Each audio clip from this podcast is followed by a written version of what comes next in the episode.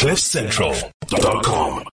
We have got to talk cryptocurrency, and to help us do that, none other than Sean Sanders. Revix allows you to effortlessly own a diversified portfolio of the world's top cryptocurrencies, which automatically stays up to date with the ever changing market. Here to tell us more on this Wednesday morning is Sean Sanders, the uh, co founder of Revix. Hey, Sean, how are you doing, man? Yeah, good. Thanks. How are you guys all doing this morning? Good.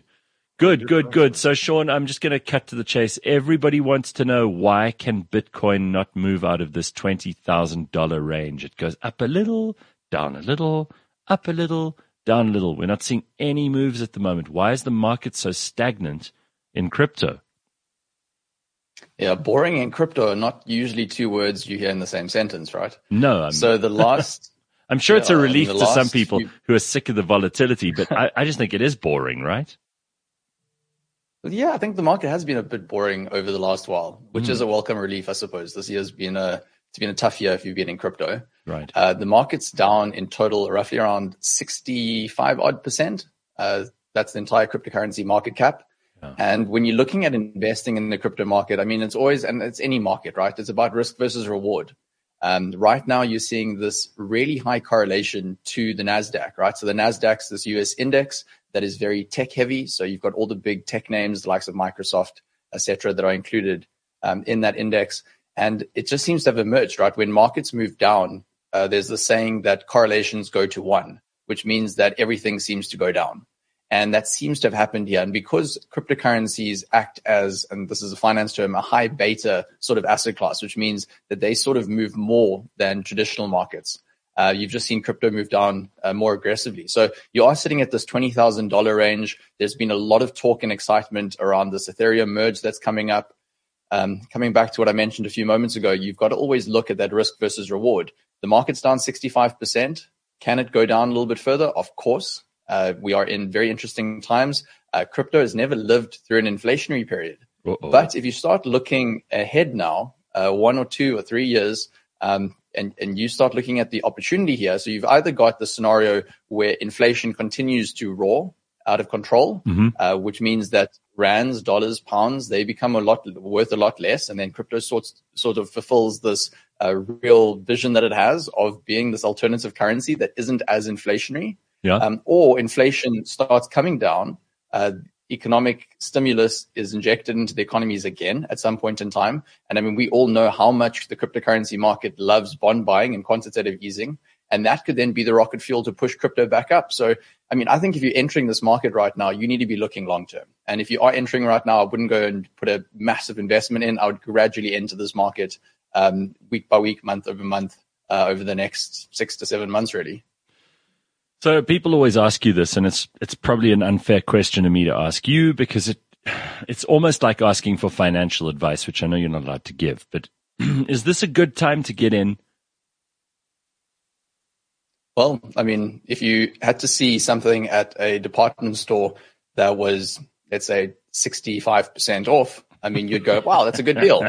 and that's sort of like what you can see in the crypto markets now. Now, I'm not saying, by the way, that, you know, you've got to look at the all time high because that's what we're doing when we say uh, we are 65% off the all time highs. I mean, Yeah. that's just some random sort of dot.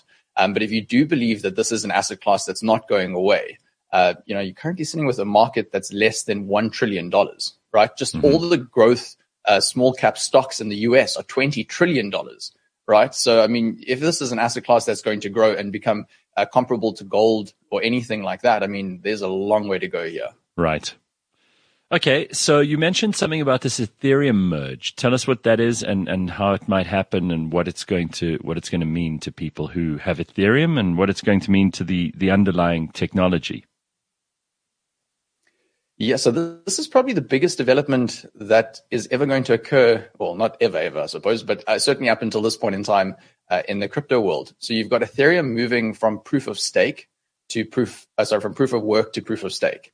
Uh, proof of work is sort of what you would have seen in a documentary, or you would have what you would have heard uh, when talking to friends about mining. Yeah. Uh, so you would mine Bitcoin, you would mine Ethereum to validate transactions on its blockchain, right, or the respective cryptocurrency's blockchain. Cool. And with Ethereum now, it's moving to proof of stake. Now, without getting into the specifics, there's a couple of benefits of this. Firstly, uh, you know, you would have heard about the environmental impact that Bitcoin and Ethereum have, right? So there's a significant amount of energy that's required when you engage in proof of work uh, validation. Now, when Ethereum moves over to proof of stake, you'll have a 99.95% reduction in the energy usage of the network. So, I mean, that that is colossal, right? I mean, you've got yeah. uh, a lot of investors, um, investment funds in particular, that are focusing on greener investments. Mm-hmm. And now all of a sudden you've got the second largest cryptocurrency in existence with a market cap of over $200 billion. That's all of a sudden a greener investment, certainly a greener alternative to Bitcoin. So that's the one big opportunity here. The second thing is, in th- uh, people don't really talk about inflation rates all that much uh, when when sort of outside of the traditional monetary system. Um, but gold has an inflation rate of roughly around 2%, right? So that's new gold being mined, being introduced into the economy. Okay. Um, Bitcoin's got an inflation rate kind of similar, around about 2.1%. Ethereum historically has had an inflation rate of about 4%. This upgrade lowers that inflation rate to, well, not, not just to zero, but potentially even to a negative, um, sort of 0. Point, a negative 0.2%, right? Which huh. means that you actually have more Ether the, the cryptocurrency of the Ethereum network being removed every year. Um, and if you think about sort of, you know, that compared to the traditional markets where you've got more money entering the system every year, yeah. that could then end up, you know, being a big positive for Ethereum prices. So in a nutshell, that's sort of what's happening with that merge. And that's on the 14th of September. So it's not far away now. Yeah, that's really good news. A lot of people who had a problem with um, crypto were complaining about the energy costs associated with it. So that would be that would be tremendous. Just that energy saving is something worth looking at. Um, how are those uh, things that you were talking about with um, the, the, themes that you were going to launch? How are those coming along? And the new, oh, by the way, the new Revix app. I can't believe we didn't start by yeah. talking about this. Um, I, I, I, downloaded your new app and it is terrific. We've been asking about this for ages. Uh, we should have said this right at the beginning, Sean. This is terrific. Well done on the app. Thank you. Uh, a lot of blood, sweat, and tears went into that. Amazing. Uh, I think you know the reason we haven't actually announced it properly is that we've been going through uh, testing with our ver- our various users. So. Mm-hmm. Uh, Gareth, you're a user on the platform. You naturally got an email saying, listen, mm-hmm. this is out now. We haven't officially launched it to the public, but I mean, you can of course go to the app store and download it. So please sure. go ahead and do that. Uh, try it out. Let us know if you've got any feedback. Um, but I mean, you're dealing with people's money, right? So you've got to spend a considerable amount of time uh, testing. And that's exactly what we did. So we spent literally the last seven months uh, testing this app. So I'm very uh, happy about launching that. Unfortunately, with regards to the themes, uh, mm-hmm. it's not bad, bad news, but um, we're not going to be launching them uh, this side of the year. We were really hoping to get them out uh, in 2022, but it seems that they're going to be pushed to early 2023. Uh, but we've got some very exciting investment opportunities that are going to be coming along with that thematic product launch. Uh, so within those themes, and these aren't cryptocurrency products, these are actually sort of more air commerce traditional investment products. But if you're wanting to invest in, let's say, space exploration mm-hmm. or genomics or 5G technology or medical cannabis or AI, uh, these are just some of the products that we're going to launch on the platform.